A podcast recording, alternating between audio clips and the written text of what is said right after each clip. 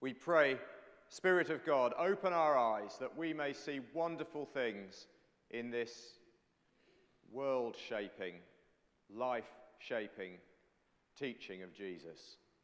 May it be as though Jesus himself were among us, teaching us this morning. We pray it, Father, for your glory. Amen. Remember a few weeks ago, Nate Morgan Locke came and spoke to us. A lot of you heard him in the morning service. In the evening, he spoke about how lots of the stories that are loved the world over take their inspiration or their shape from the story of the Bible. Lots of the great plot lines of history come really from the Bible, ultimately, because God is the great author. Well, here's a plot line that has captured the imagination over the years. It's the plot line, the story of the king in disguise. There are various fictional stories of the king coming in disguise among the people. But of course, it's the real life ones that we enjoy most. I think it would have been, well, do you, did you remember the story? Some of you will know it of King Alfred and the cakes. Remember, the, some of, if you know your early English history, he was there, the King of England. Um, well, he became the king of it. He united the squabbling tribes and converted this, uh, brought this together into a country, England. And, uh, but there he was, incognito, in, in a lady's house, and he was told to look after the cakes, and he burnt them, and she told him off terribly. Um, but he was the king, she didn't know. Or what about, I like the story of um, VE Day, after the war, when Princesses uh, Elizabeth and Margaret went out among the crowds incognito. No one knew who they were. Or the other stories I love is when the Queen was up at Balmoral and would just go walking, or the Queen Mother up on the north coast of Scotland would go out walking, and, and uh, people would meet her and say, Oh, we hear the Queen's in residence. And she would say, Oh, yes, I do believe she is. she was the Queen. You see, it's fascinating. It's a lovely idea, isn't it? The king, the queen, the monarch in disguise. And this text this morning, the parable of the sheep and goats, is actually the ultimate story of the king in disguise, the king incognito, as we're going to see.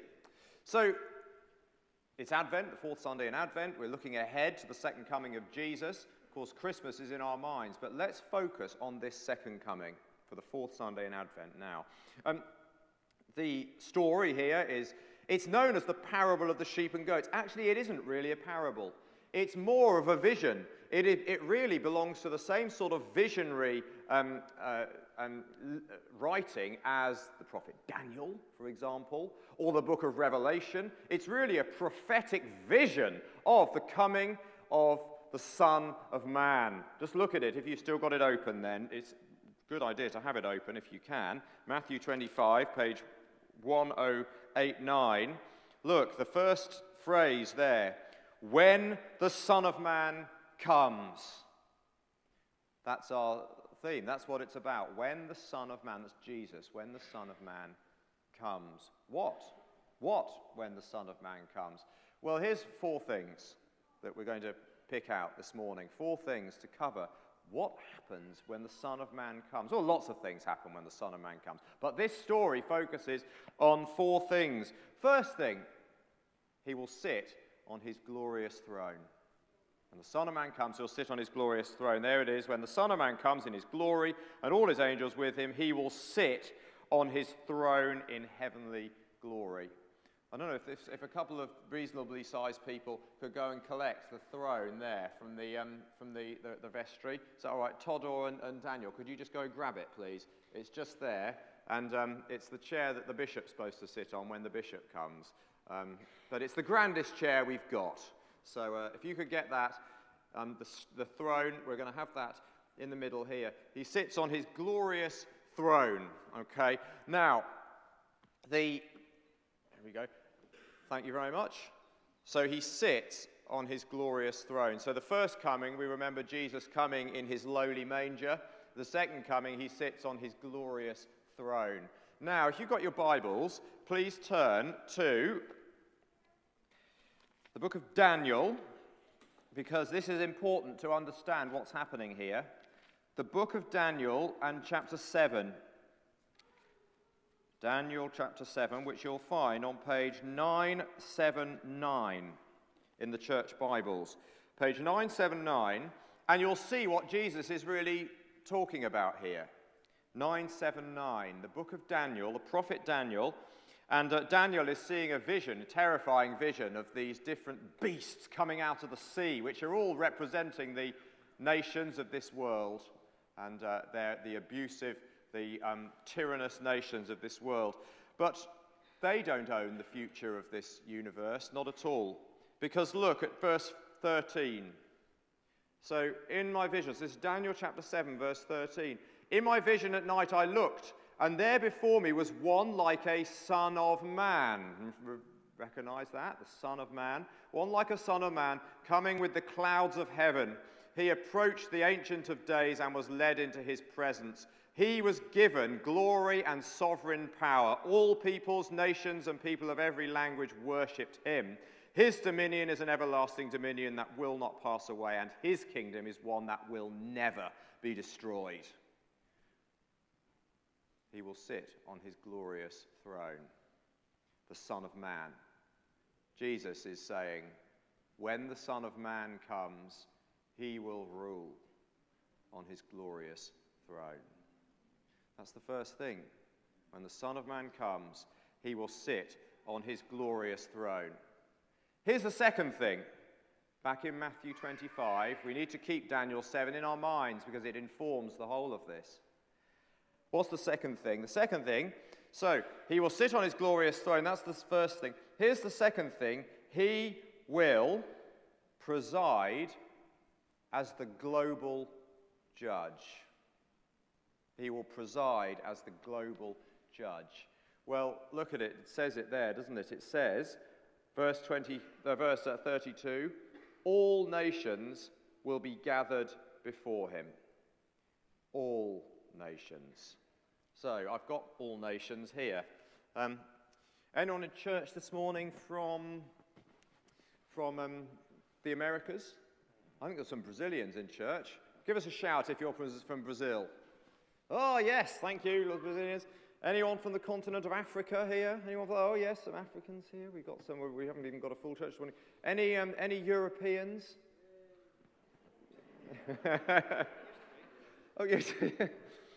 um, any, anyone from New Zealand? Oh, yes. Anyone from Australia? No, we don't let those in. Um, okay, so all nations will come before him. Um, all nations will be gathered to him. And um, when it says all nations will be gathered, the, Gospel of Matthew, if you know the Gospel of Matthew, you'll know that the, the Gospel of Matthew is more focused than the others, particularly on Jesus fulfilling the promises to the people of Israel. And the focus is very much on Israel, yet the scope is always global. Always. So you get this great statement here that Jesus, all the nations will be gathered before him. What about what's the very last bit of Matthew's gospel? I'll tell you what it is. It's Jesus saying to his disciples, commissioning them to go and make disciples of all nations. The scope is global. And so on that day, there will be Brazilians there, there will be the British there, there'll be the Bulgarians there, there'll be the Germans there, there'll be the French there, there'll be the Australians and the New Zealanders and the Chinese and the Indians and the Saudi Arabians and everywhere. They'll all be there, and we will appear before him. Jesus. That is what Jesus is claiming.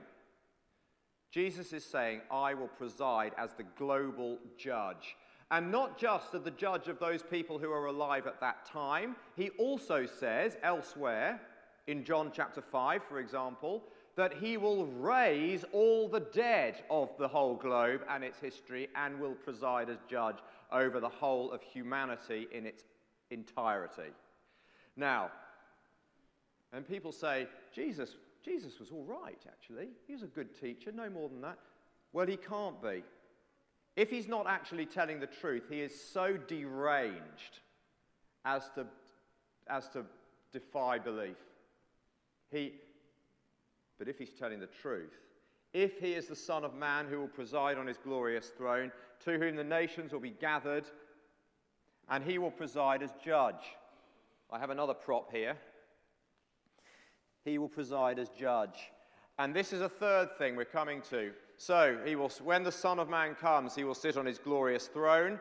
He will preside as global judge, and he will separate one from another. I've got here a, um, what are these called? A hammer and a, is it gavel or something like that? I can't even remember the name. I ought to know that, really. What are, what are these called? A gavel. It is a gavel, is it? Oh, it's right. Okay. So, he, so the judge is final. It's done. It's not an auction, by the way. This is the court. His decision will be final and he will separate. Well, it says there, the picture is of a. Where's my Bible? I put it down. Here it is. It says he will separate. Where's it gone? All the nations will be gathered before him, and he will separate the people one from another as a shepherd separates the sheep from the goats. So, let's put this here on the chair. And we need to remember the shepherd. So it's the shepherd, isn't it? But it's the shepherd king. Look, you see back there in the, ch- in the church there, there's two, um, they're called the sticks, like wands. One's got a bishop's hat on the top, a mitre, which I personally think no self respecting minister of the gospel should ever wear. But anyway, they do wear them. Um, but what about that crown there? Someone, could someone bring me that wand there with the crown? Doesn't matter who it is, just someone, someone bring me. Oh, Diane's got it. Because Jesus, when he separates, yes, it's as the shepherd, but it is as the king. The shepherd king. The shepherd and the king go together in the scriptures. Thank you very much. Um, all the way through, the theme of the shepherd and the king, they come together. So he rules, you see there's a little crown on top of that. He rules as the shepherd and the king, and he separates the sheep and the goats. And so the, the sheep right and the goats to the left. I know that you're as you look. I'm doing it the other way around. This is my left, and uh, very confusing. Anyway, he separates the sheep and the goats, the sheep on the right and the goats on the left. So that is deeply, um, uh, very different to what we would think. very uncomfortable with that idea. In a culture today, which, for lots of good reasons, in some ways, is very big into, no, just accept anything. There's, there's a good side of that. I'm not, not denying that. It's, like, it's right to be tolerant and open. But there is a judgment and there is a separation. And that's really what got the early Christians thrown to the lions. See, if the early Christians had come out and had preached a message saying, Hey, ancient world, we've got a really helpful idea for you to believe, for you to find self fulfillment in life. Believe in Jesus. And and, um, well, they wouldn't have upset anybody, but they would also have been selling Jesus short. What they actually said was God has raised Jesus from the dead. He has appointed him and seated him on his throne. He has given him authority over all the nations. He has appointed him as judge. And one day he will separate all of humanity, and everybody, whatever they think, whoever they are, will will fall one or other side of his judgment. That was the message. And in the meantime, before that happens, there is a window of opportunity to put your trust in this Jesus and to meet your King now as your Savior so that you do not meet him then as your judge. That was what they proclaimed. And that's why they got thrown to the lions, because they didn't just say, oh, this is a private truth to believe if it's helpful for you. They said, this is public reality that everybody needs to side one way or the other. You see? So this is all that Jesus is saying. He says a lot more as we're about to discover. But that's there. When the Son of Man comes, let's make no mistake about it. These things remain true, always will be true, and always have been. That Jesus is that going to stay there? No. There we go. I'll put it over there like that. That Jesus, when the Son of Man comes, he will sit on his glorious throne. The nations will be brought to him. He will preside as their judge, and he will separate the sheep from the goats. Now, here we come to the next bit. This is where we come back to the king incognito. Here's the fourth thing what will he do on that day? he will provide first hand eyewitness evidence for his verdict. This is where we come back to the king in disguise. So on that last day, Jesus uh, is there on his throne and uh. And he, the reason he separates, he says to the ones on the right, he says, in explanation of what's happened, he says to them, I, you, when I was hungry, you gave me something to eat. When I was thirsty, you gave me something to drink. When I was naked, you clothed me. When I was in prison, you uh, visited me. And the sheep say, What? what do you mean? We never did that. When did we see you hungry and thirsty and in prison or naked? When did we see? Jesus says, I tell you the truth, whatever you did for the least of these, these brothers of mine, you did for me. And it's exactly the same, but the opposite with the goats. He says to them, You, when I was in prison, you didn't visit me when I was hungry. You didn't give me something to eat when I was thirsty. You didn't give me to drink. And they also go, What? And he says, I tell you the truth, whatever you did not do for the least of these, you did not do for me. Right. Okay. Now, before we go into what this is about, let me just try and outline a couple of things. That there's, people get in a terrible muddle over this, it's a, in my view, about this, this story. A couple, let me just clear up, I hope, a couple of things, th- three things, in fact. So the first one is to do with um, is to do with the way Jesus reveals himself. Some people say, ah, Jesus is revealing himself through the poor and the needy. No, that's not true. That can't be true because remember, the poor and the needy, were, were, were the, the, these, the sheep served the poor and the needy, but when the, poor, when the sheep are told that you were serving Jesus in the poor and the needy, they were like, oh, we didn't know. So Jesus was not revealing himself through the poor and the needy. So that's a mistake that, that often gets made people when, in, in church circles. That's not what's going on. The, Jesus is not revealing himself through the poor and the needy. No, he's doing something else. He's actually revealing us. He's exposing us in our reaction to the poor and the needy. You see, it's completely different. He's not unveiling his own self through the poor and the needy. He is showing us ourselves through our response to them. All right, that's one thing. What about another thing? Salvation. How are we saved? You see, you read this and you think, oh gosh, I thought we were saved through trusting in Jesus. Doesn't it say here that we're saved through, through, through, through doing good things for people? Maybe that's something you thought as we read it. Well, I think the answer to that that has got to be no, absolutely, we are saved by trusting Jesus. But as we trust in Jesus, there will be evidence. If our trust really is in Jesus, if our love really is towards Jesus, then there will be a love for other people that wishes to serve them. And if there isn't the love that wishes to serve other people, it probably shows that there isn't the faith in the first place in Jesus. You see, the, the, all this about, um, you know, you fed me, you gave me, this is the evidence that Jesus has been gathering. And on the last day, it's the evidence which is produced to justify the verdict that he has come to. So, all these things, feeding the poor and the hungry, that's not the grounds, that's not what pays for the salvation of God's people. No, that's the blood of Jesus shed once for all on the cross. That's his resurrection from the dead. But the, there will be evidence. There must be. Is there no evidence? Then is there a reality underlying the faith that we claim? That's the question. So, there's various misunderstandings. The, do, do the poor and the needy reveal Jesus in a particular? No, they don't but rather the, our response to the poor and needy is Jesus revealing what we're like on the inside. Is it salvation by good works? No.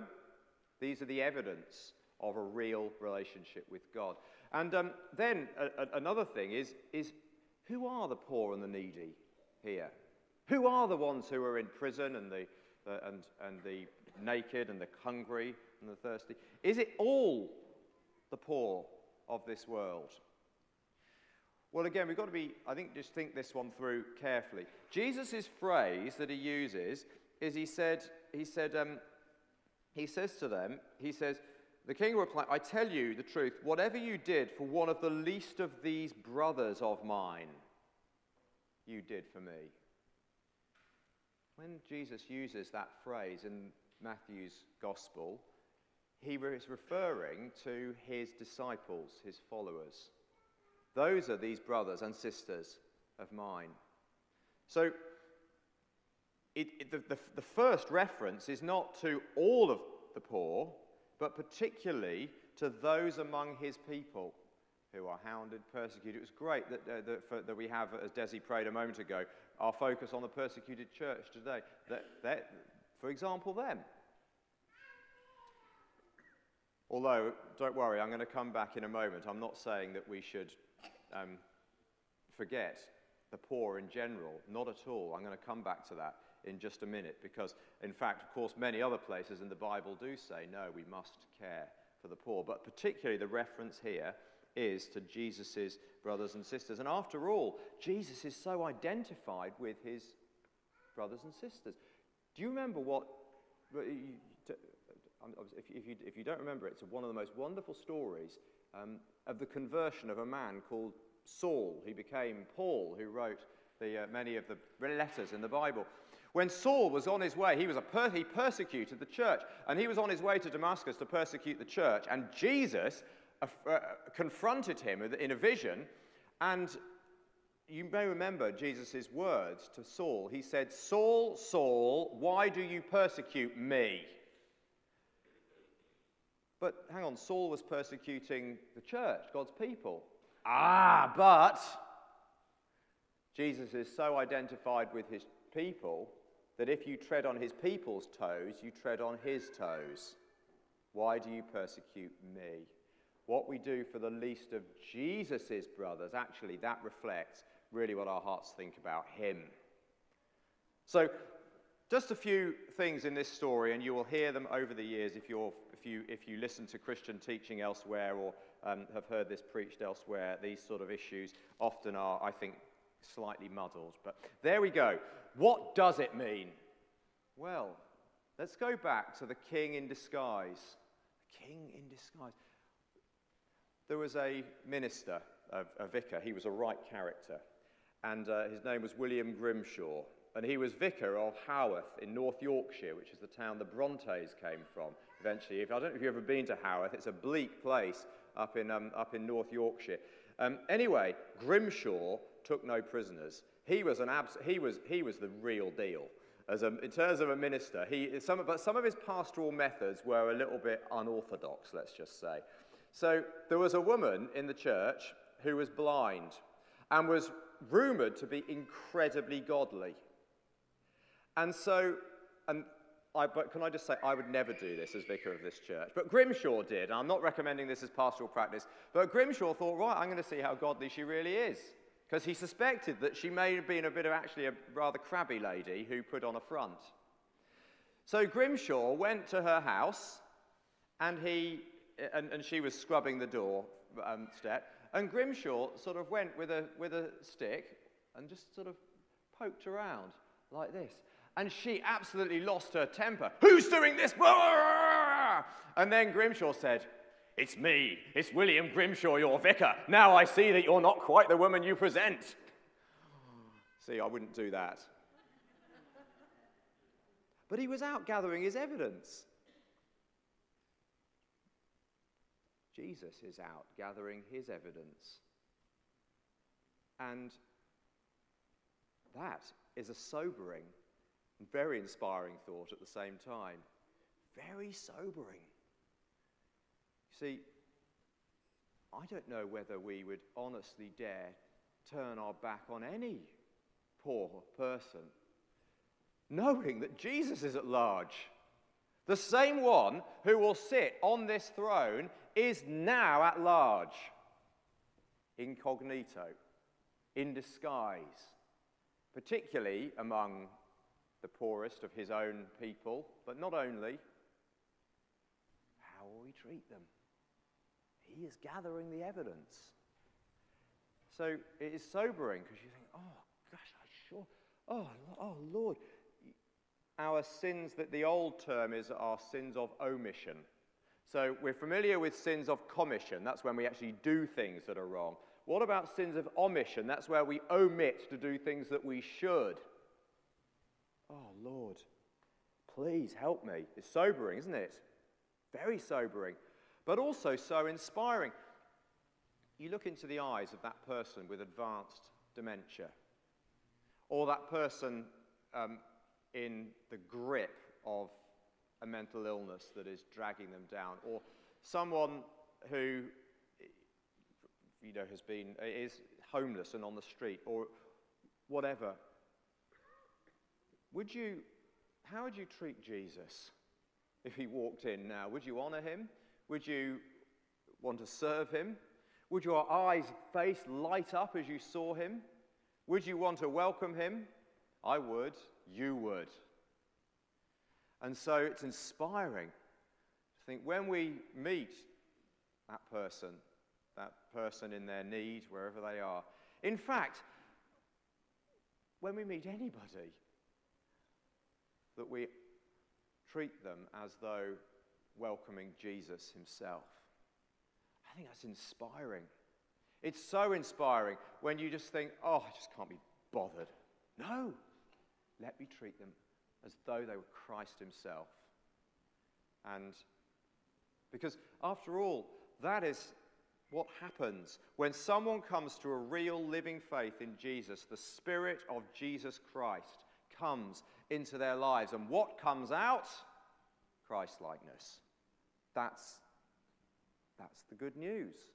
Is that God takes people who are not like his son Jesus Christ and makes them like his son Jesus Christ by his own love and by his own power and his own grace. And so that's where it starts. Do you, I think there's a hymn that says, um, that talks about, you know, it's a prayer um, o, o thou who camest from above. It's actually asking the Holy Spirit, O thou who camest from above, to impart this heavenly fire.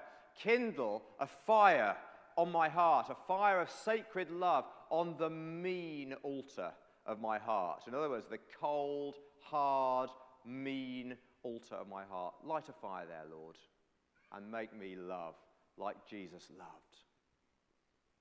And so that's what Jesus is saying here to his disciples. He's saying, Be ready for my coming. And the disciples say, How be ready? And he says, Open your lives to love. To love with real service to one another. I'm a hypocrite standing here talking about it to you lot as though I've got this sorted out. Of course I haven't. We're all learners in the school of Christ. But let's advance as learners and move forward in it, embrace it. And uh, where do we look if we think, oh, I'm cold, I'm, I'm, I'm even angry with people who seem to be poor for whatever reason? That can happen. That can happen. There's all sorts of complex reasons why that can happen.